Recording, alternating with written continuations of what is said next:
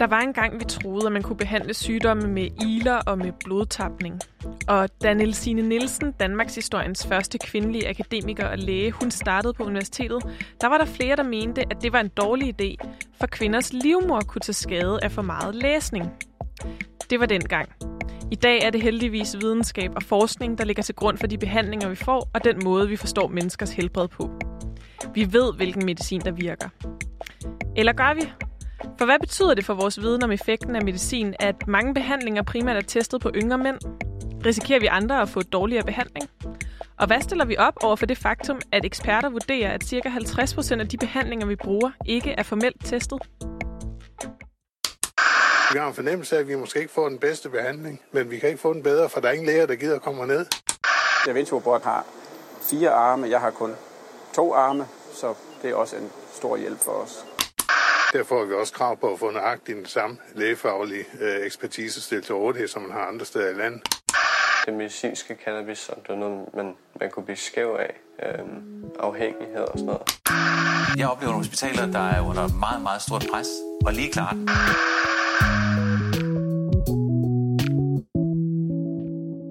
Velkommen til Boblen. Mit navn er Veronika, og i denne her sæson 4, der undersøger jeg, hvilken rolle sundhedsvæsenet spiller i vores samfund.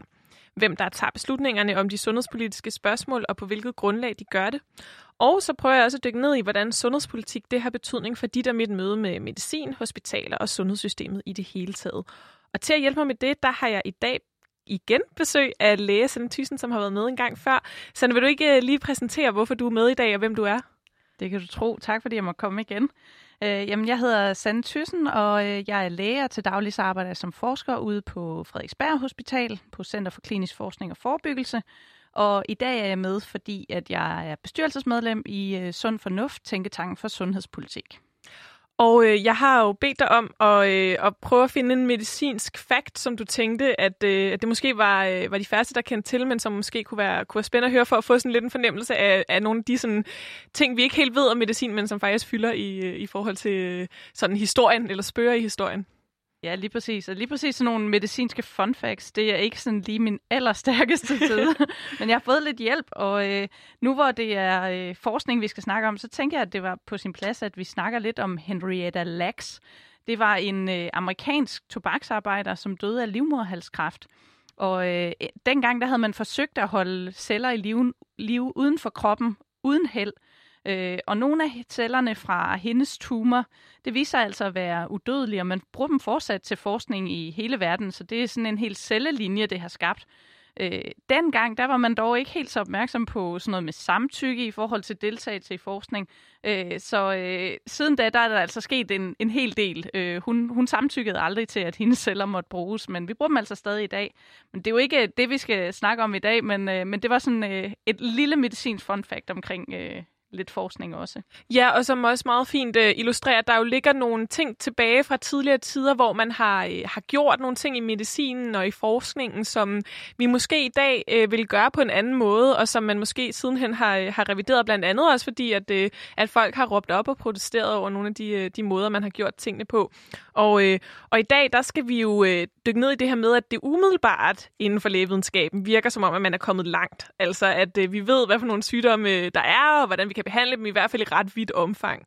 Øhm, men selvom at vi er blevet meget klogere øh, og ikke længere behandler folk med iler eller blodtapninger, øh, så er der også en hel del ting, som vi ikke ved. Også om behandlinger, som vi faktisk har, øh, har brugt i mange år. Det har overrasket mig en lille smule, men det har du gjort mig opmærksom på, øh, Sanne, i forbindelse med det her program, at historisk set så har man faktisk udviklet medicin ud fra test på, øh, på raske unge mænd. Og vi skal prøve at undersøge, hvilken betydning det har fået for, øh, for behandlingen og medicineringen øh, af, os alle sammen, fordi vi jo ikke alle sammen er raske unge mænd, hverken du eller jeg, Sanne. Øhm, og, øh, og derfor så har du også været, øh, været online og, øh, og snakket med, øh, med nogen, der kan hjælpe os med at undersøge det her. Og øh, den første, det er Steffen Tirstrup. Vil du ikke fortælle, hvorfor du har taget fat i ham? Jo, lige præcis. Altså Steffen, Steffen han øh, arbejder med at rådgive medicinalfirmaer om, hvordan man får godkendt øh, medicin og, og hvilke procedurer, der ligger bag. Og øh, ham har jeg snakket med for at blive lidt klogere på, hvordan hele den her proces forløber, og han præsenterer sig selv her. Jeg hedder Steffen Tierstrup. Øh, jeg er uddannet læge og har en Ph.D. i farmakologi. Jeg er også øh, adjungeret professor ved Københavns Universitet. Øh, men ellers er jeg fuldtidsansat som konsulent i et internationalt konsulentfirma, der rådgiver lægemiddelindustrien om udvikling og godkendelse af lægemidler. Ja, så med hjælp fra Steffen Tirstrup, så skal vi altså prøve at forstå, hvordan ny medicin det bliver testet, og hvilke udfordringer, som det ligesom kan skabe, at der er nogle bestemte måder, man, man tester medicin på. Men vi skal også prøve at dykke ned i, hvad man så rent faktisk ved om de behandlinger, som vi bruger i dag, og hvordan man med en bestemt type lægevidenskabelig forskning forsøger at veje op for, at der faktisk også er ret meget, vi ikke ved. Og derfor der har du, Sanne, talt med øh, Anders Perner. Vil du fortælle lidt om ham? Ja, Anders Perner, han øh, bruger ret meget tid på, øh, på klinisk forskning, som er den her type forskning, som, øh, som du snakker om her. Øh, og Anders er også en af dem, som har været ude og øh, gøre opmærksom på, at der er behov for, at vi prioriterer den kliniske forskning mere, og det prøver vi at spørge lidt ind til i dag. Øh, så han kan lige præsentere sig selv her. Jeg hedder Anders Perner, jeg er overlæge øh, i intensiv medicin på Rigshospitalet og professor på Københavns Universitet i det samme. Ja, så vi skal altså både omkring, øh, hvordan ny medicin det bliver testet, hvilke udfordringer det kan skabe, hvordan man historisk har gjort det, hvordan man gør i dag, og så skal vi også på at undersøge, hvad er det, man ved om, øh, om de behandlinger, vi har, og hvad ved man ikke, og hvordan kan vi finde ud af mere om det. Så det dykker vi ned i i dag.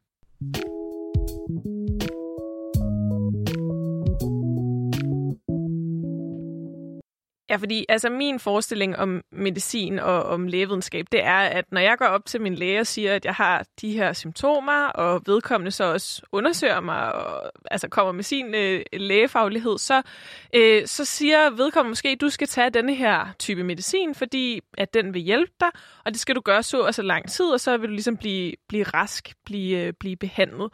Og jeg regner ligesom med, at det er noget, som lægen ved og øh, med ret stor sikkerhed kan sige vil ske, og at det ikke bare er øh, alene sådan random get, øh, at jeg tror, at det her vil være godt for dig. Jeg regner ligesom med, at der er, der er noget evidens bag, noget, øh, noget viden bag. Og øh, jeg ved jo også, at der i mange år er blevet lavet rigtig meget forskning i at udvikle medicin, som kan helbrede os, når vi fejler alle mulige forskellige ting. Og jeg har ligesom også den tryghed med mig, når jeg for eksempel går til, går til lægen. Men, men du fortalte mig så, Sanne, at der faktisk er nogle af de behandlinger, vi bruger, som vi ikke nødvendigvis ved særlig meget om, i hvert fald ikke hvilke patienter de virker på og hvordan. Ja, og, og det er jo også rigtigt, og man kan sige, øh, selvom det ikke er lægens random get, så øh, i gammel tid var det nok sådan, at øh, lægens random get var lidt bedre end de andres random get. øh, men med tiden så har vi jo fundet ud af mere og mere omkring medicin og, og forskellige behandlingsformer. Øhm, og i dag er der sådan ret strenge krav til, hvordan man, øh, man tester ny medicin. Det kommer vi også lidt mere ind på senere. Men altså, der er stadigvæk nogle af de gamle behandlingsformer, der ikke er blevet undersøgt lige så grundigt, som vi vil gøre i dag. Og så er der altså også noget i den måde, som vi tester medicin på, som vi dykker lidt nærmere ned i. Ja, fordi det her med de, med de ældre behandlinger, det, øh, det skal vi øh, vende tilbage til. Men det her med, at medicin det bliver udviklet på en, på en bestemt måde, hvor der er en del ting, vi ikke øh, nødvendigvis finder ud af øh, i, i udviklingen. Hvad, hvad er det, det går ud på?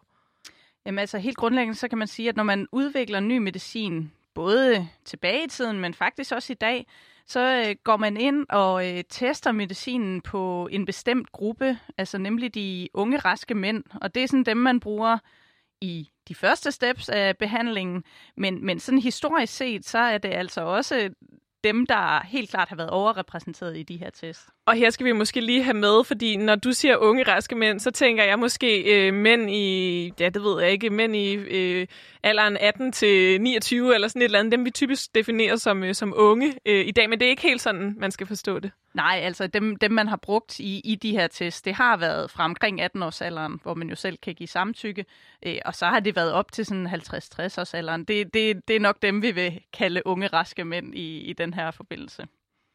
Okay, det er bare lige for at være helt sikker på, at vi, øh, vi snakker om den samme øh, gruppe af, af mennesker, der altså er en lidt større gruppe, end hvad man lige umiddelbart måske kunne tænke, når man, øh, når man hører det her. Men der er altså en helt bestemt måde, man tester på det med den her, øh, den her bestemte gruppe. Men jeg ved jo ikke særlig meget om, hvordan man overhovedet, altså hvordan sådan en proces overhovedet øh, forløber med at, at udvikle ny medicin. Nej, lige præcis. Og derfor så tænker jeg, at det var en af de ting, som, som Steffen måske kunne guide os lidt på vej i, og fortælle lidt om, hvordan er det egentlig, det foregår, når man udvikler ny medicin. Øh, og det, det er sådan, at det foregår i, i forskellige faser, og øh, han, han kan lige forklare lidt om det nu. Ja, udviklingen af, af, af lægemidler er, er faktisk en langvarig proces. Øhm, hvis vi glemmer at tale om øh, hele den udvikling, der handler om at få lavet selve molekylet, altså hele den farmaceutiske udvikling, så starter testen af lægemidler jo faktisk i dyr, øh, og faktisk også nogle gange jo i, i petriskålen, altså i isolerede celler og væv. Og der er en lang række lovgivningsmæssige krav til de dyreforsøg, der skal laves for at fastlægge både hvordan lægemidlet virker, øh, hvor det virker i kroppen, også for at give os en idé om, hvilke potentielle bivirkninger, der kunne komme ud af, af sådan et lægemiddel. Ja, så altså det han siger her er jo de første øh, faser af forsøget, som er inden man begynder at teste det, det på mennesker. Og her forklarer han så lidt om, hvad der sker, når man så rykker over og begynder at teste det på mennesker. Når man så starter med forsøgspersoner, så vil langt de fleste lægemidler starte med at blive testet i raske frivillige.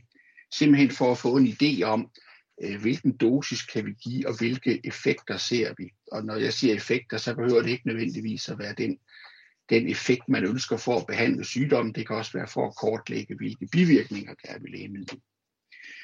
Øhm, der er selvfølgelig nogle lægemidler, man ikke kan give til raske frivillige. Altså lægemidler, som man bruger til behandling af en lang række cancersygdomme, kan i sig selv udløse cancer, og dem bliver man nødt til at teste på patienter, som har den pågældende sygdom. Men ellers er ideen, at man starter med raske frivillige, og det er oftest raske mandlige frivillige personer, fordi man vil undgå eventuelle skader på, øh, på ufødte børn. Så derfor udelukker man øh, kvinder øh, for den type forsøg. Ja, altså Steffen han forklarer jo her om de, den første fase af test øh, af medicin i mennesker. Og øh, det er sådan, at øh, når man tester medicin på mennesker, så foregår det typisk i fire faser. Øh, den første fase, det er sådan i raske mænd, som Steffen lige har forklaret om. Og herefter så går man altså ud i fase 2 forsøg og tester øh, medicin i en lidt større gruppe mennesker, hvor man får mere information om, hvad er det for en dose af medicinen, man skal give, og hvad er den præcise effekt af medicinen. Og det er altså også typisk raske mænd, der indgår i de her forsøg. Man kan ikke sige, øh, skal alle over en kamp, men, men det er sådan, det typiske er. Ja. Og så er der så fase 3-studierne, hvor man tester medicin på en større gruppe af mennesker for at bekræfte effekten og for at se nærmere på bivirkningerne. Og det er altså typisk nogle lidt større studier, og også nogle studier, som kører i længere tid for at være sikker på, at man fanger både effekt og bivirkninger.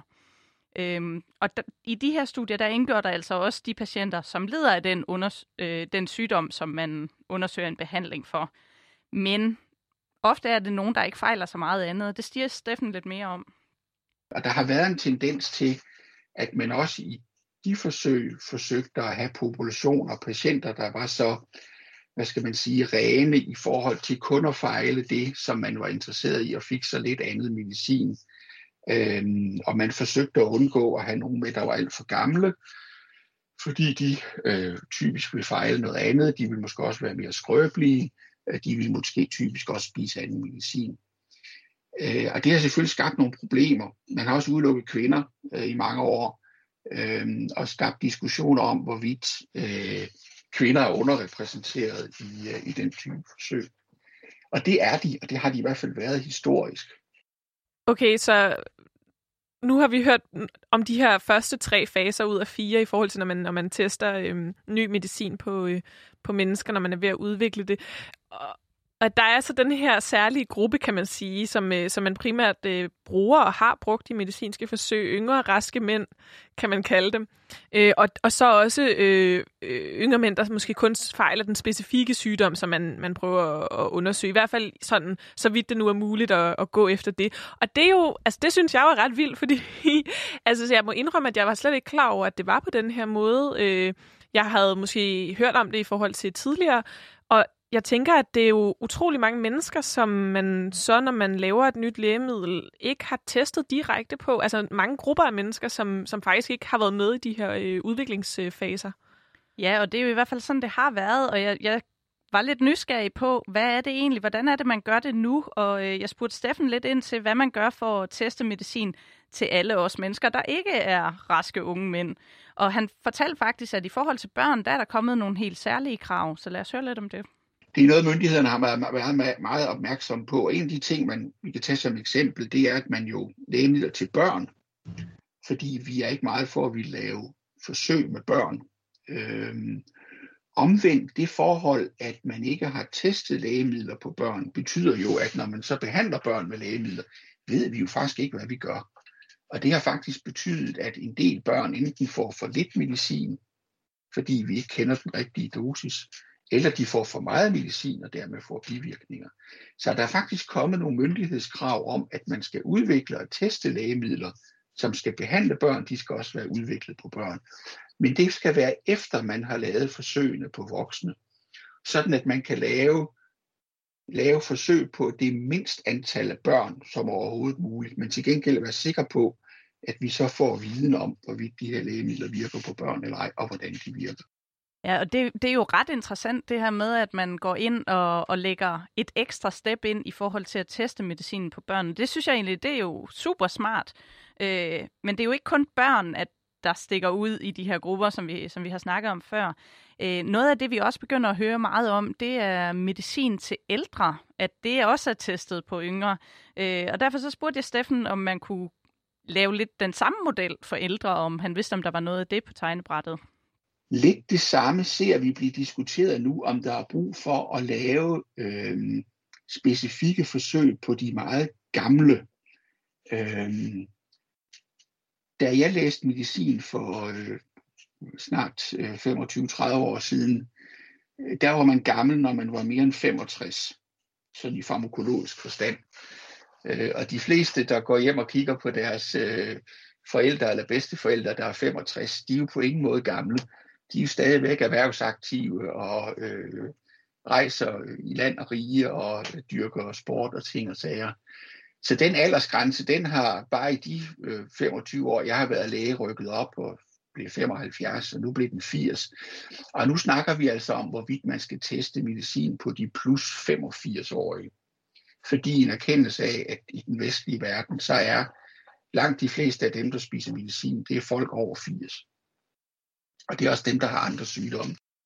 Okay, så der er i hvert fald noget snak omkring det her med, om man skal, om man skal hvad hedder det, øhm, lave nogenlunde samme model, men samtidig så er der også den her nuance i, at hvem er det overhovedet, vi, øh, vi ser som, øh, som ældre og som gamle, øhm, at, det, at det forskubber sig også det er jo, nu har vi snakket om det i forhold til børn, og vi har snakket om det i forhold til ældre, men den helt store for mig i forhold til det her, som jo bonger ud, øhm, og som jeg stusser over, det er det her med, at man, øhm, at man, man prøver at undgå at have folk med, der øh, kan blive gravide, altså typisk øh, kvinder og andre med livmor fra de her forsøg, fordi at der, øh, der kan være nogle, øh, nogle ting, der gør, at man synes, at det er måske øh, et problem i forhold til at udvikle de her øh, øh, lægemidler.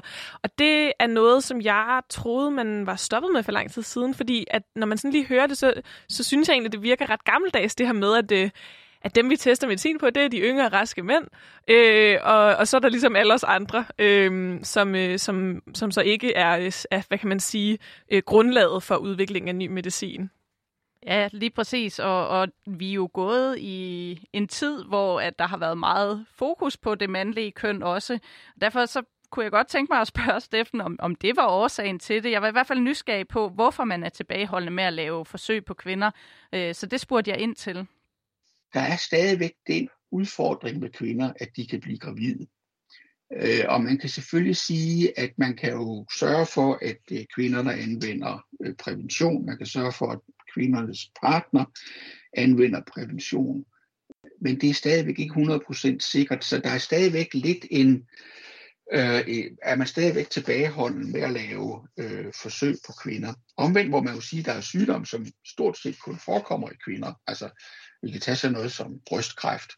Mænd kan godt få brystkræft, men det er primært kvinder. Øh, kræft i æggestokken, det er i hvert fald kun kvinder, der får det. Så der bliver man jo nødt til at lave forsøgene på kvinder. Men der er stadigvæk, øh, man er stadigvæk øh, meget tilbageholdende med at lave forsøg øh, på kvinder ud fra en risikobetragtning om, at, at de potentielt set kunne være, øh, være gravide. Ja, og man kan sige, at vi var jo i optakten til det her klip lidt inde på, om det var sådan en forskelsbehandling af kvinder, der var til grund for det her. Øhm, og, og som Steffen forklarer her, så er det jo altså fordi, at man er nervøs for, hvad det kan gøre især ved fostrene, øh, hvis de her kvinder skulle gå hen og være gravide. Og det er altså også fordi, at der er nogle skrækeksempler fra tidligere tider, hvor man har givet medicin til gravide. Øh, for eksempel var der hele thalidomid-sagen, øh, som, som nogen måske kender, øh, hvor man gav det her præparat mod graviditetskvalme, og det medførte altså, at der var en del børn, som blev født med, med misdannelser. Ja, og det er jo, øh, det er jo selvfølgelig også, øh, altså det er jo godt at få med det her med, at det også handler om, at der har været nogle, øh, nogle skrækeksempler, kan man sige, som måske også gør, at man, man har en, en nervøsitet øh, omkring det. Jeg kan jo ikke lade være med at tænke, at lige så vel som der kan være skrækeksempler på det, så, så forestiller man, at der også kan opstå skrækeksempler i forhold til, at man ikke får testet øh, medicinen på, på for eksempel øh, kvinder i forhold til bivirkninger. Så det synes jeg lige, vi skal prøve at dykke lidt mere ned i nu.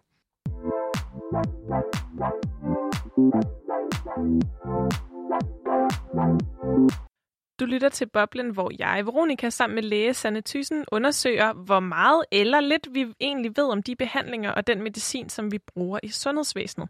Og vi har netop hørt, at man i udviklingen af nye lægemidler primært tester på yngre raske mænd, og derefter yngre mænd, der kun fejler den specifikke sygdom, man søger at behandle. I hvert fald i det omfang, det er muligt. Og det efterlader jo ret mange mennesker, som måske ender med at blive ordineret en medicin, hvor den faktisk ikke er testet på personer, der er minder om dem. Vi har talt om børn, om ældre og om kvinder, som er grupper, der alle er sådan nogle forskellige former for tilbageholdenhed for at teste medicinen på. Og øh, det får mig til at blive en lille smule bekymret øh, som kvinde, fordi betyder det, at jeg kan risikere at få dårligere behandling? Jeg spurgte uh, Steffen lidt ind til, om hvad han mener om, om det er tilfældet, at man får dårligere behandling som kvinde eller en af de andre grupper. Det er jo i hvert fald rigtigt, at jo færre kvinder, der indgår i, uh, i kliniske forsøg, des ringere er vores viden om lægemidlernes effekt og bivirkninger i kvinder. Øhm, og det betyder selvfølgelig alt andet lige, at hvis man som kvinde spiser medicin, som overvejende er testet på mænd, så er der altså øh, lidt, mindre, øh, lidt mindre solid viden om, om effekt, øh, og også om bivirkninger. Og det kan potentielt set jo både føre til, at, at man får for lidt medicin, og dermed ikke får den optimale effekt. Det kan også føre til, at man, at man får nogle bivirkninger, måske fordi man får for meget medicin. Så det har der i hvert fald været en tendens til. Mit indtryk er, at det er noget, man har været opmærksom på, eller blevet opmærksom på, og at man nu forsøger at rette op på det problem.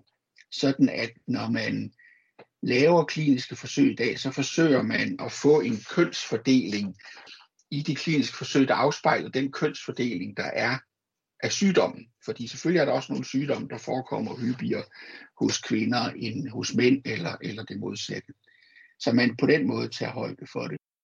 Ja, så her kan vi jo se, at, øh, at, at der er altså sket en udvikling i, øh, hvordan man tester, og på hvem man tester øh, de forskellige øh, behandlinger. Ja, det lyder i hvert fald på, øh, på Steffen Tirstrup her, som om, at man, man er klar over de her øh, udfordringer. man er i hvert fald blevet mere klar over det øh, med tiden. Men hvad mm, har du talt med ham om, hvad man så gør for at undgå, at man... Altså jeg forestiller mig for eksempel, hvis nu man står med en masse ældre, som pludselig bliver meget syge, eller får nogle meget mærkelige bivirkninger, man ikke har regnet med. Altså, hvordan, hvordan, hvordan sørger man ligesom for at, at få testet, når, når de ikke er med i udviklingen af medicinen? Ja, og nu kan man sige, at vi, vi har tidligere snakket om øh, de her fire faser af forsøg, og øh, den fase, vi ikke har snakket om, det er fase 4, og fase 4-studier, de ligger faktisk efter, at medicinen er godkendt, hvor man så stadigvæk følger med i, i medicinen. Og det siger øh, Steffen lidt om i det her klem. Så ser vi faktisk i stigende grad, at man i forbindelse med godkendelsen af lægemidlerne pålægger øh, producenterne at lave ekstra studier. Øh, mange af de studier er, er fokuseret på, på bivirkningsdelen af det. Altså ud fra en erkendelse af, at hvis et, et klinisk forsøg måske har indholdt, skal vi sige, par tusind øh, forsøgspersoner, men lægemidlet vil jo blive brugt af millioner af mennesker. Så der er jo grænser for, hvor mange bivirkninger man kan se øh, ved at lave et forsøg på 2.000 mennesker i, lad os sige, to år, versus millioner af mennesker, der skal, der skal spise, øh, spise medicin i, i mange år. Så der bliver nogle krav om at lave øh, det, der bliver kaldt post-authorization safety studies, altså sikkerhedsstudier efter øh, godkendelsen. Og de studier kan faktisk også nogle gange øh, indeholde krav om øh, studier af effekten i særlige øh, patientgrupper. Ja, så her der forklarer Steffen altså lidt om de her øh, fase 4-studier, at man i, i stigende grad går ind og pålægger, at de skal laves af medicinalindustrien, så hvor man følger op i, i særlige grupper, netop for at imødekomme det her problem, som vi snakker om, at, at nogle af de tidligere studier kan være lavet på andre patientgrupper end, end dem, der får det i, i sidste ende. Ja, så nu har vi hørt om det her med, at der, der er altså den her specifikke gruppe, man, øh, man primært tester ny medicin på. Altså øhm, yngre øh, raske mænd i, i første omgang. Og det har den risiko, at det, altså det kan i, i sidste ende øh, føre til, at man får en dårligere behandling, hvis ikke man er en del af den øh, gruppe, fordi den ikke er testet, altså ny medicin ikke er testet på folk, som, som minder om, øh, ja, for eksempel os øh, som, som kvinder. Men så har vi så også hørt om det her med, at der jo i stigende grad bliver, bliver indført de her øh, krav om opfølgende studier, for eksempel i forhold til børn, måske kan det også komme i forhold til ældre. Og det er jo også nogle grupper, man måske godt kan inddele lidt som sådan særgrupper, men, men jeg bliver nødt til lige at dvæle lidt med det her med kvinder, Sande, fordi, øh, fordi jeg synes, det er lidt vildt. Øhm, og, og det hænger jo også sammen med, nu går jeg også lidt, lidt rart øh, på lægevidenskaben, tror jeg, men, men, øh, men når man sådan fremhæver kvinder som sådan en særgruppe, så, så minder det mig jo om sådan en... Øh, øh, en ting med, at man sådan, at der stadig er et andet køn, og der er et, et primært køn, øh, som, som ligesom er udgangspunktet. Og, øh, og, og jeg kan ikke lade være med at tænke på det her med, at man, øh, at man frasorterer kvinder ud fra en bekymring for, at de måske kunne være gravide. Øh, om det ikke er sådan lidt reducerende af, af kvinder, altså i en tid, hvor vi... Øh, hvor vi har bevæget os lidt væk fra den der idé om, øh, om kvinder som primært øh, nogen, der skal føde børn. Jeg ved ja. godt, jeg er lidt strid måske, men, men det undrer mig over det i hvert fald. Ja, og man kan sige, at igennem de seneste år, der er der kommet øh, meget mere fokus på, at øh, ikke kun mange af de behandlinger, vi har, er udviklet til mænd. Øh, der er også flere af de vejledninger, behandlingsvejledninger af sygdomme, der rammer både mænd og kvinder. Der er så også sket noget med, hvilke sygdomme, der rammer hvilket køn, øh, så det kan også have en baggrund i det, men der er i hvert fald der er kommet et stigende fokus på, at kvinder kan have nogle helt andre symptomer på for eksempel sådan noget som hjertestop end mænd. Øh, så der er altså begyndt at komme mere og mere fokus på, at vi også skal teste behandlinger på kvinder, og at vi måske også skal have mere fokus på, hvad er det for nogle symptomer, kvinder har, øh, og i det hele taget måske gå lidt mere op i, at, at der er altså flere end et køn. Ja, så, øh, så, så det er altså en udvikling, øh, der er i gang, og ligesom med mange andre ting i forhold til, til køn i vores samfund, så er det jo stadig noget, vi øh, på mange forskellige måder diskuterer og må tage op og revidere vores, øh, vores forestillinger om. Så det, det er i hvert fald godt at høre, at det er en diskussion, der også øh, finder sted, også selvom det umiddelbart kan lyde, øh, lyde øh, lidt vildt, det her. Jeg synes, vi skal prøve at nu dykke lidt mere ned i, fordi nu vi talt lidt om det her med, at der er nogle forskellige opfølgende studier i den her udvikling af medicinen, men vi har jo også nævnt en lille smule det her med, at der jo er nogle udfordringer med, at der jo også er rigtig meget øh, medicin, som er udviklet for lang tid siden, nogle behandlingsformer, som er udviklet langt tilbage, hvor man jo især måske har haft et andet syn på, øh, på for eksempel køn og, og andre øh, patientgrupper. Så jeg synes, vi skal prøve at dykke ned i, hvad vi stiller op med, at der er ret mange forskellige, øh, hvad kan man sige, faglige huller, måske lidt groft sagt, men altså nogle steder, hvor vi simpelthen ikke ved øh, alt, hvad der er at vide om, øh, hvordan en bestemt medicin virker på, øh, på bestemte patientgrupper. Ja, og det er jo også øh, tilbage fra en tid, hvor vi måske ikke havde øh, de samme metoder til at lave forskning på. Så, så der er jo mange ting, som er det, hvad vi bruger nu, som, som vi bruger, fordi det har man gjort i lang tid. Og der er altså nok et behov for at teste noget af det, fordi det er jo ressourcer, vi bruger på de behandlinger også. Øh, og nogle af dem har jo bivirkninger, så det går jo ud over patienterne, hvis, hvis de får en medicin, som måske faktisk ikke virker, men som de får nogle bivirkninger af. Så lad os snakke mere om det. Ja, lad os prøve at dykke ned i, hvad man kan stille op med, med den udfordring.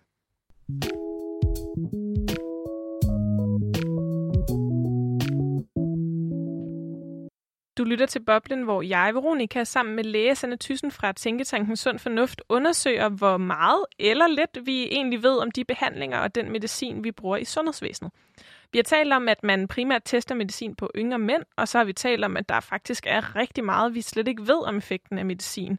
Og det er lidt vildt for mig, fordi jeg troede egentlig, at, øh, som jeg også nævnte i introen til det her program, at den her sådan med, at, øh, at, at der var lidt mere gætværk over, øh, hvad man fik at vide, når man gik til lægen, at, at, det var, øh, at det var noget, der lå meget langt tilbage, noget virkelig gammeldags, øh, og som, som var historie. Og selvfølgelig ved vi også mere, og selvfølgelig er, det ikke, øh, er vi ikke helt tilbage til, at, øh, at man sætter iler på, øh, på menneskers kroppe, men det er i hvert fald interessant, at der er nogle ting, vi ikke ved, og jeg tænker, at den medicin og de behandlinger, vi bruger, dem bruger vi, fordi vi ved, det virker. Det er sådan min umiddelbare forskning, men, men, men af en eller anden grund, så er vi ikke lige så langt væk, som jeg måske troede der, eller der er i hvert fald stadig nogle ting, vi ikke ved.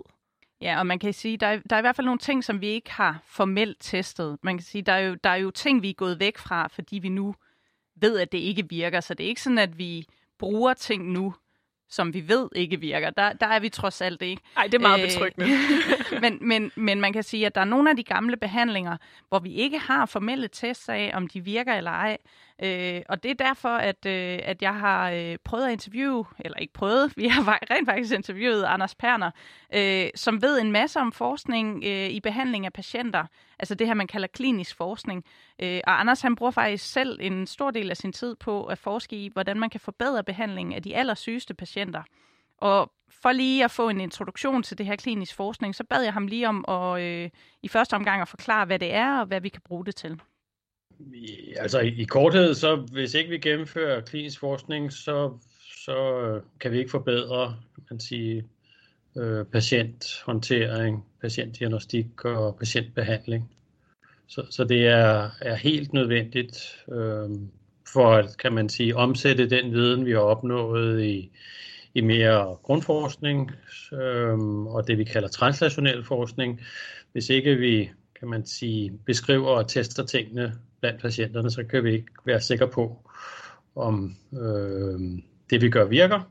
Så, så det er en nødvendighed for at, at sikre øh, bedste patientbehandling. Ja, og Anders han fortæller jo her, at, at det er nødvendigt, at alle behandlinger er, er øh, testet. Og jeg spurgte ham lidt ind til, at det så er tilfældet.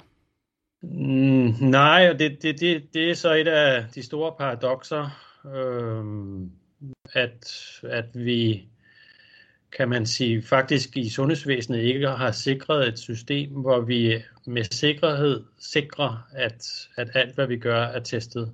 Så, så tit bliver vi nødt til at bero os på, på sådan indirekte beviser. Øh, måske endda på tradition og, og, øh, og mere sådan fysiologisk, altså mere basale beskrivelser og, og grundlæggende viden om lægemidler og behandlingsformer. Men, men vi har ikke sikret et system, hvor vi systematisk gennemfører tests af alt det, vi gør. Ja, Anders han kommer jo lidt nærmere ind på, øh, hvad, hvordan det er, at medicinen så Altså, hvorfor vi bruger medicin, der ikke er formelt testet, og at det ja. ikke bare er gætværk, ja, som vi snakker om tidligere. Der er, der er trods alt noget, noget viden, der ligger til grund, øh, og ikke bare sådan, at øh, hvis jeg stillede mig op og, øh, og skulle gætte på, hvordan jeg skulle behandle en, så ville det være væsentligt mere gætværk end, end, end en lægeuddannet. Ja, lige præcis. Men, men man kan sige, samtidig så kommer han jo også ind på det her med, at der er meget medicin, der ikke er formelt testet. Øh, og jeg var lidt nysgerrig på, hvor, hvor meget af medicinen, der så er formelt testet, så hvor vi har øh, gode resultater. Altså man, man ved for opgørelser, som sådan er lavet specialemæssigt, for eksempel i kardiologi og onkologi, altså kræftsygdomme, og, og i mit eget speciale intensiv medicin, at, at det cirka er er 10% af det, vi gør, som er baseret på, på gode øh, kliniske forsøg, som er det, der er den finale test. Øhm, 30-40% er, er mere usikkert, og, og 50 procent, altså halvdelen, er, er faktisk ikke formelt testet.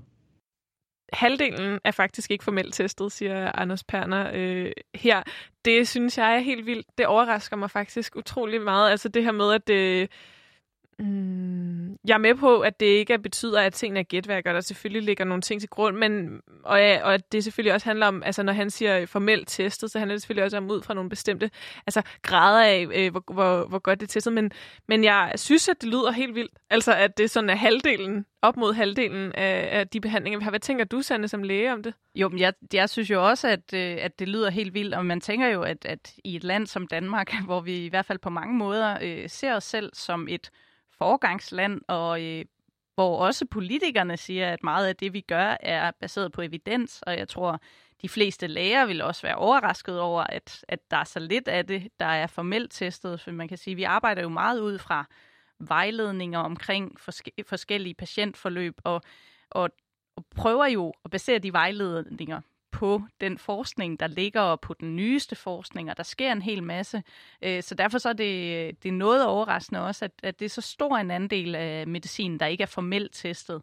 Øh, og det ved jeg, at det er en af de ting, som man også fra lægevidenskabelig side har meget fokus på nu, at vi er altså nødt til at sætte nogle flere midler til, at vi kan få testet de her øh, lægemidler, så, så vi ved, at det vi gør virker, eller om det virker.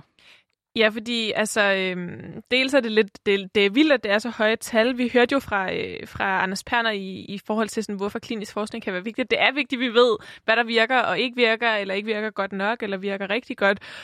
Og jeg tænker på, om... Øhm, altså, betyder det, fordi nu hører vi, at det er 50 procent, op mod 50 procent, der ikke er, er formelt testet.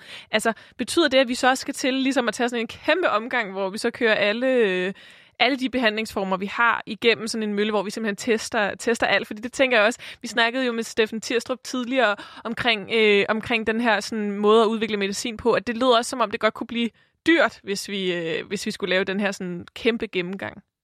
Ja, og man kan sige, der, der, de snakker også om lidt forskelligt her, fordi Steffen snakkede primært om den nye medicin, og, og Anders han snakker øh, også i høj grad om den eksisterende medicin, altså det vi allerede bruger i behandlingen af patienterne.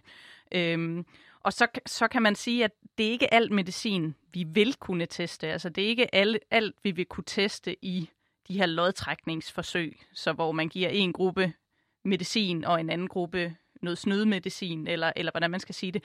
Det er ikke alt, vi vil kunne teste på den måde, men der er altså meget, som man vil kunne teste på den her måde. Øhm, altså Anders han kommer faktisk lidt ind på, på forskellene med det der med ny og gammel medicin, og hvordan man bedst øh, tester de forskellige ting her. Ja, det er jo et af paradoxerne, at når vi indfører ny medicin, så er der enormt strenge krav. Så, så der har vi bygget et meget rigidt og firkantet, og virkelig også meget dyrt og langsomt system op, øhm, som så gør, at vi skal betale rigtig mange penge for nye lægemidler, fordi det er så dyrt at udvikle dem. Men lige ved siden af at bruger man gamle lægemidler og alt, som, som ikke er lægemidler, altså blodtransfusioner og kirurgi og fysioterapi, og, som ikke er testet. Så, så, så alt behandling skal testes, fordi det har mulighed for gavn og spild og skade. Øhm, og uden testen ved vi ikke, øhm, hvad en specifik behandlingsform gør. Og, og historisk må man bare sige, at, at for nogle ting er det, er det lige så sandsynligt, at det er spild eller måske endda skadeligt, som det er, det gavner. Altså, øhm, det er lidt vildt at høre det her med, at, øh, at der jo er nogen, i hvert fald ifølge Anders Perner, jo simpelthen også en risiko for, at, at tingene også kan skade, altså de ting, vi gør. Og, øh, og det er jo meget øh, klart, synes jeg, at, øh, at vi selvfølgelig har en interesse i, at vi får, øh, får testet øh, det.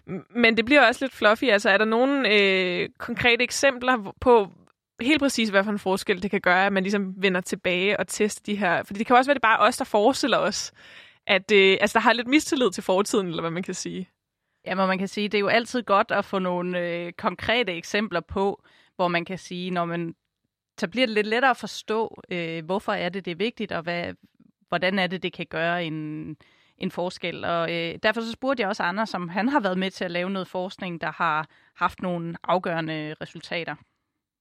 Altså vi har, vi har de sidste øh, 10-15 år fokuseret udelukkende på at lave klinisk forsøg blandt de allersygeste patienter, fordi meget af det, vi gjorde og gør, øh, var ikke testet, fordi man traditionelt har set på, at at for de sygeste var det for svært at lave kliniske forsøg, og måske endda uetisk, fordi de ikke kunne samtykke selv, når de var bevidstløse.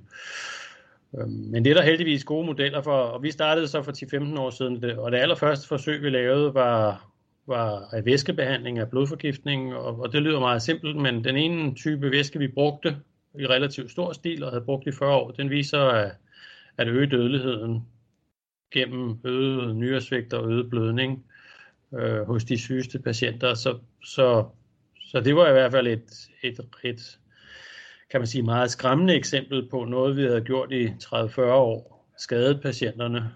Øh, siden har vi så lavet samlet 7 forsøg, og, og det meste af, af vores resultater viser, at, at det vi har gjort var spild, altså det hjalp ikke. Vi har bare givet behandlinger baseret på tradition, historik, basal forståelse, men, men det kom ikke patienterne til gavn, så det har vi kunnet holde op med at gøre. Så har der heldigvis også været noget, der var gavnligt, og som vi så gør nu. Øhm, men, men grundlæggende er det, er det, vi skal finde ud af, det er, hvad gavner, hvad er spild, og hvad er skadeligt. Ja, Anders han kommer jo her med et, et godt eksempel på en behandling, som man har troet gavnede patienterne, og som viser sig rent faktisk at gøre det modsatte. Og, og har, de har jo også testet andre ting, som er spild. Og det, man skal huske på, er jo, at øh, det er jo ikke den logiske tankegang, der kan føre os frem til, om en behandling virker eller ej. Det er det her med, at vi skal bruge rigtig meget information, før at vi kan se, om den virker eller ej. Så det er altså ikke den enkelte læge, der sidder, der kan vurdere, om den her behandling, den virker nok ikke. Fordi man er nødt til at have meget mere data for at kunne, for at kunne nå frem til den konklusion.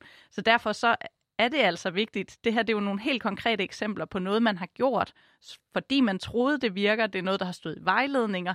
Øh, det er ikke bare en fix idé. Øh, det er rent faktisk fordi, at det er, det, man, det er den behandling, man har troet virkede, og så viser det sig ikke at være tilfældet. Og der vil altså være flere tilfælde derude nu, som vi bruger, fordi vi tænker, at det virker, men som vi ikke har testet, og som vi derfor ikke kan være sikre på, at de har den effekt, som vi tror, det har.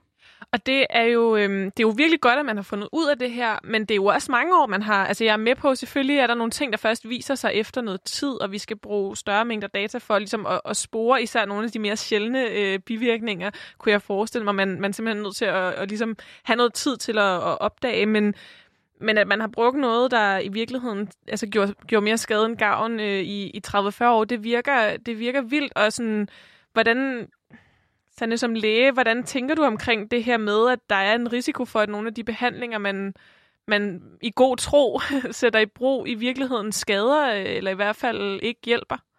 Jamen, og jeg tror, som, som læge, at det er jo egentlig det er jo ens værste mareridt, fordi man kan sige, de øh, tiltag, vi sætter i værk, og de behandlinger, vi starter, dem gør vi jo, fordi vi tænker, at det vil gavne patienten. Øh, og derfor så øh, er der også et behov for, at vi får øh, undersøgt de behandlinger nærmere, som vi ikke har undersøgt i dag, og simpelthen bliver klogere på, jamen, hvordan er det, behandlingerne virker, og for hvilke patienter er det, de virker. Øhm, men et af de store problemer er, at der simpelthen ikke er penge til de her forsøg, fordi det, forskningen er glædet blevet skubbet længere og længere ud, øh, og man fokuserer for behandlingen. Men hvis vi skal sikre, at vi også om 10, 15, 20 år kan tilbyde de bedste behandlinger til patienterne, jamen så er vi altså nødt til også at gå ind og kigge på, jamen hvad er det af det, vi gør, der virker? Det skal vi blive ved med, og det skal vi fortsætte med, også af nye behandlinger. Men hvad er det, der er spild, som Anders nævner her? Og hvad er det, der i værste fald skader patienterne? Fordi de sidste to ting, dem skal vi jo stoppe med, så vi kan bruge vores ressourcer på noget andet. Ja, fordi jeg ved, du har, du har nævnt det her, det jo, har vi jo også snakket om tidligere i den her sæson i forhold til midler til sundhedsvæsenet, og det med at skulle, skulle prioritere, og, øh, og at, øh, at den her øh, Øh, med at vende tilbage til, til metoder, til behandlingsformer, og undersøge, om de rent faktisk har den effekt, vi tror, de har, om de er spild eller, eller gør skade. Og det er jo også er, er noget, der i hvert fald måske kan, kan være med til at fokusere øh, midlerne. Og jeg ved, du har taget et eksempel med, som, som, øh, som er mere i... Det er jo, nu har vi primært snakket om sådan nogle ret konkrete øh, former for... Øh, for sygdomme, men, men det er faktisk også øh, noget, der gør sig gældende inden for psykiatrien, at man kan have den her øh, øh, forskningstilgang. Ja, og man kan sige, at øh, psykiatrien det er et af de steder, hvor man ikke har... Øh, altså der har man underprioriteret forskningen, så øh, ikke fra de læger, der arbejder i psykiatrien, men simpelthen i forhold til at få midler til det. Øh, og heldigvis så er der altså nogle rigtig dygtige øh, læger og andre sundhedsprofessionelle, der laver forskning i psykiatrien, og, og en af dem, det er, det er Merete Nordentoff, som har øh, start, lavet et studie, hvor man har randomiseret patienter med tidlige psykosesymptomer til sådan at få nogle ekstra ressourcer. Altså det vil sige øh, til randomiseret, vi skal lige have med undskyld. sådan tilfældigt øh, Ja, så man har, lavet, ja. man har lavet sådan et lodtrækningsstudie ja.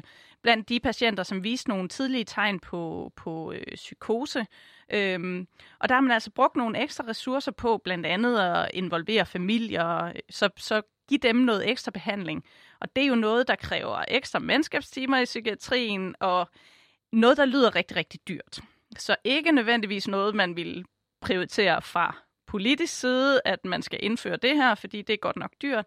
Men faktisk så kunne de vise ved det her studie, både at det gik de her patienter bedre, men faktisk også, at det sammenlagt ville give en besparelse, fordi antallet af dage, man var indlagt, og udgifter til beskyttede boliger osv., jamen det, det blev reduceret. Så derfor, selvom den her behandling var dyrere, jamen så var forløbet for de patienter samlet set billigere, fordi de blev hjulpet bedre.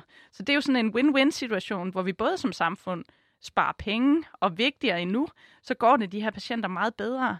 Og derfor så er det altså vigtigt, at man, at man fokuserer på, på nogle af de, at finder de steder, hvor man får færre penge, faktisk kan få bedre forløb for patienterne. Det her studie, det, det viste, bare sådan for at give en, en idé om, øh, hvad skal man sige, hvor meget man sparer. Ja. Øh, så, så ved at indføre den her behandling, så kunne man over en femårig periode spare 25, mere end 25.000 euro per patient, der var i sådan et forløb her. Det er jo øh, ret vildt, synes jeg. Ja, det er virkelig mange, øh, mange penge, og, men, og, men også interessant, fordi at, at helt umiddelbart, når du fortæller om det her forsøg, så lyder det jo også som det helt rigtige. Altså det lyder jo som den helt rigtige tilgang, uden at jeg har nogen som helst sådan, øh, faglig øh, begrundelse, men sådan, mm, det lyder ekstremt menneskeligt også, det her med, at man tager sig tid til den enkelte patient. Øh, man tager sig tid til at sørge for, at, øh, at familierne bliver involveret. Altså der er også noget i sådan det her med, at... Øh, at man simpelthen tænker, at der er nogle andre ting, der skal til end kun sådan ind på et sygehus og noget sådan helt konkret, øh, hvad hedder det, behandling, noget medicin eller et eller andet, men at der simpelthen også er nogle andre ting inden for, for sundhedsvæsenet, som kan være med til at, at styrke øh, behandling, som måske også er noget, som vi ikke altid er så gode til at, at tænke med. Ja, lige præcis. Og så, og så viser det jo også, at øh, noget, som vi måske udefra set vil starte med at sige, det er for dyrt, det har vi ikke råd til, det viser sig faktisk, at vi ikke har råd til at lade være. Og netop derfor så er vi nødt til at lave nogle studier, hvor vi kan finde ud af, jamen, hvad er det, der, øh, hvad er det, der virker, og øh, hvor er det, vi, vi kan sætte ind. Jeg tænker, altså det virker jo som om, at den her måde at forske på, og det her med at gå ind og se på nogle af de måder, man behandler på, og hvordan kunne man gøre det anderledes, øh, og virker det overhovedet, og hvad virker ellers, det lyder jo som, som præcis det, der er brug for, og som noget, der er ekstremt vigtigt, og som vi alle sammen har en interesse i, bliver gjort. Hvordan kan det være, at det ikke bare, altså, der ikke bare bliver kørt derud af med den her type af, af forskning? Ja, og øh, det var jeg også interesseret i, for jeg synes jo netop også, at klinisk forskning er oplagt til at prioritere sundhedsvæsenets midler, men, men jeg spurgte Anders ind til, om altså, kan man det? Kan man bruge klinisk forskning til at prioritere sundhedsvæsenets midler? Ja, jeg, jeg tror, det er ukontroversielt at sige, at 20-30 procent af det, vi gør, er spild. Altså det er, har alle ligesom accepteret. Øhm, og for at finde de 20-30 procent, der er spild, øhm, der, der bliver vi nødt til at lave god klinisk forskning, der viser os, hvad det er, og hvad vi så med sikkerhed skal lade være med at gøre, og så fokusere på det, der gavner, og på den måde lave et meget mere omkostningseffektivt øh, og jeg kunne kalde det bæredygtigt sundhedsvæsen, hvor man reducerer spild og kun gør det for patienterne, der, der med, med rimelig sikkerhed gavner dem. Ja, og det Anders er inde på her med et øh, bæredygtigt sundhedsvæsen, det er, jo, det er jo sådan set ret interessant. Øh, netop det der med, at vi ikke skal spille ressourcer. Øh, vi skal ikke spille patienternes tid, vi skal ikke spille bivirkninger, der er unødvendige. Øh, så vi skal sikre, at det vi, det vi gør, det virker. Og som Anders nævner her, så er det altså noget, hvor vi kan bruge klinisk forskning til at komme, komme tættere på, hvad der virker og hvordan. Så nu har vi været sådan ret vidt omkring, altså både i forhold til, øh, hvordan ser det ud, når man udvikler ny medicin, hvad er det for nogle faldgrupper, der kan være i den måde, man, øh, man udvikler medicin på i dag, dem man tester på, de grupper, man prioriterer at teste på, som det giver mening, øh, som man i hvert fald traditionelt set har testet på, og hvad er det for nogle grupper, der så ikke øh, er med i, i udviklingsfasen, og som bliver øh, bl- måske først kommer med i de her efterfølgende kliniske øh, forsøg, og hvilke udfordringer kan det give, men også hvordan kan, kan det være, at der, øh, at der er så meget, vi ikke ved, og hvad kan vi gøre ved det, blandt andet ved at gå tilbage og tjekke nogle af de her ældre øh, behandlingsformer, som måske er blevet mere vane, end, end at der reelt er, er viden om, at det virker. Jeg tænker på, at øh, det her med, øh, mm, om vi ved, at tingene virker, og det her med, at det er jo en lang proces at finde ud af og sådan noget. Altså, vi har jo øh, en, øh, en ny medicin, som er helt øh, central for vores allesammens øh, mulighed for at leve vores, øh, vores liv lidt mere normalt, nemlig øh, coronavaccinerne. Og, øh, og nu har vi hørt lidt om, hvordan man udvikler ny medicin og opfølgende arbejde efter. Vi befinder os jo i en lidt særlig situation, fordi den her vaccine har skulle, er blevet udviklet enormt hurtigt øh, i forhold til, hvad man havde forventet, der kunne lade sig gøre, fordi der bare er blevet prioriteret midler på at, at gøre det her fra, øh, fra alle mulige sider. Øhm, men samtidig så er vi jo nødt til at udrulle den, uden at vi har øh, haft mulighed for at lave de her øh, over flere år opfølgende øh, studier. Hvordan, hvis man skal se på, på coronavaccinerne i forhold til det, vi har snakket om i dag, hvad, hvad er der så af, af ting at lægge mærke til der? Jamen, øh, en af de ting, man kan sige, vi har jo faktisk snakket om, om det her tidligere, og øh, da, da vi optog det tidligere afsnit omkring coronavaccinerne, der var der to typer, der var godkendt, ja. og hvor vi snakkede lidt om, at man skulle blive ved med at følge op i forhold til bivirkninger. Det er jo, det er jo altså de der fase 4-studier, som vi har snakket lidt nærmere om i dag. I mellemtiden, så er der jo blevet godkendt en vaccine mere, øh, som er den her AstraZeneca-vaccine, eller vaccine fra AstraZeneca, Øh, og jeg snakkede faktisk lidt med Steffen omkring den her vaccine, fordi han gav den som et eksempel på en vaccine, hvor man har godkendt den til alle, men den er faktisk ikke testet i ret mange personer over 55 år. Og det er en af grundene til, at man i Danmark har valgt at sige, jamen den vaccine, den bruger vi ikke til de ældre. Vaccinen er godkendt til alle, men i beskrivelsen af vaccinen, eller i det produktresume, som man kalder det, der har man altså skrevet, at den er ikke testet tilstrækkeligt i ældre. Øh, og i Danmark, der har Sundhedsstyrelsen så valgt at tage den konsekvens og sige, jamen den vaccine, den type vaccine, skal vi ikke bruge til ældre. Der har vi brug for noget mere information, inden vi bruger den. Så den vælger man så at bruge til de yngre i stedet for. Så man kan sige, ved at godkende den til alle, men samtidig have den her information, så lægger man altså ud til dem, der skal bruge vaccinen, jamen vil man bruge den med det forbehold, at den ikke er testet tilstrækkeligt i ældre. Data tyder på, at den virker fint, også i ældre. Øhm, men men så, så har man ligesom mulighed for som aftager at lave sin egen vurdering af det og finde ud af, hvordan man vil bruge den. Så det er sådan et helt nyt og konkret eksempel på, på de her ting, vi har snakket om i dag. Ja, og hvor vi måske i, altså hvor det når lidt længere ud, den her viden om, at, øh, at der faktisk er øh, jo ret meget medicin, som øh, ikke er testet på for eksempel øh, ældre eller, eller kvinder eller børn, altså hvor man simpelthen er inde og markerer lidt ligesom vi, vi hørte i forhold til, at, øh, at man lavede nogle krav øh, i forhold til, øh, at der skulle være nogle opfølgende studier i forhold til at udvikle medicinen til børn, at så er det her, det er jo ikke et krav, men man er inde i hvert fald at synliggøre, at der er simpelthen ikke nok viden øh, til, at man vil anbefale øh, at bruge den her i Danmark i hvert fald på, på folk over 65 ret interessant, at det ligesom kommer lidt længere ud, den her sådan, nuance i, øh, hvem det er, der egentlig er testpersoner for, øh, for udviklingen af, af ny medicin. Vi har været omkring virkelig mange ting, både i forhold til køn og alder og, og, og klinisk forskning. Vi, vi er nået til vejs ende. Øh, Sande, har du nogle tanker om, hvad man skal måske tænke lidt videre over efter programmet, eller hvad du, hvad du synes, man skal tage med sig? Jamen altså, jeg tror i hvert fald, øh, noget af det, som, som jeg vil tage med mig, det er det her med, hvor, hvor lidt vi, vi ved om, øh, om behandlinger. Og jeg tror, at øh, det, der bliver vigtigt nu, det er at få testet flere af de eksisterende behandlinger i nogle kliniske forsøg, ligesom Anders Perner også er, er inde på. Det kræver altså, at der er noget politisk prioritering af det her område, fordi der skal flere midler til, før man kan lave de her test. Men jeg tror, at man kan ende med at spare de penge i sidste ende, øh, hvis vi ikke bruger penge på alle de behandlinger, der ikke virker. Hvis det er 20-30 procent, som andre siger, der ikke virker, så er det øh, ret mange penge, vi bruger på medicin, der, øh, der kunne spares.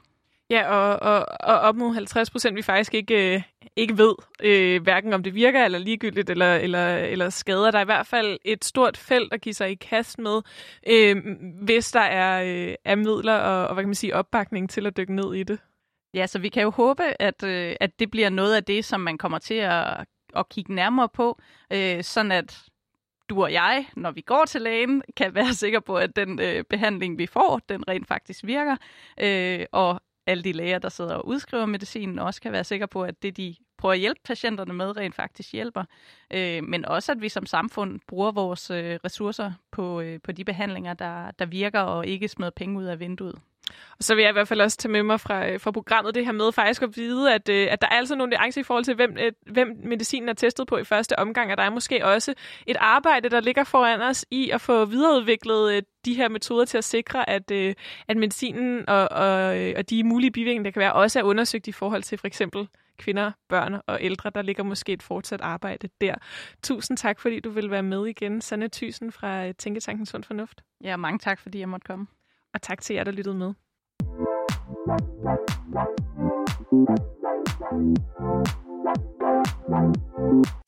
Du lyttede til Boblen. Programmet er produceret af Danske Studerendes Fællesråd. Programmets værter var Sanne Thysen og Veronika Arnsbøl Schulz, og programmets redaktør var Toge Daler. Musikken den er produceret af Esben Kjeldsen Krav. Tak til Steffen Tirstrup og Anders Perner. Og tak til Sund Fornuft, Tænketanken for Sundhedspolitik. Og tak til jer, der lyttede med. Hvis du sidder tilbage med nogle spørgsmål til sundhedssystemet, eller hvis du har undret dig over noget, som du har hørt læger eller andre eksperter snakke om i forhold til medicin og sundhedsvæsen, så vil vi rigtig gerne høre fra dig, så vi kan lave et program om de spørgsmål, som du sidder med. Send dine spørgsmål ind til boblensnabelag eller find Radio Loud på Facebook eller Instagram.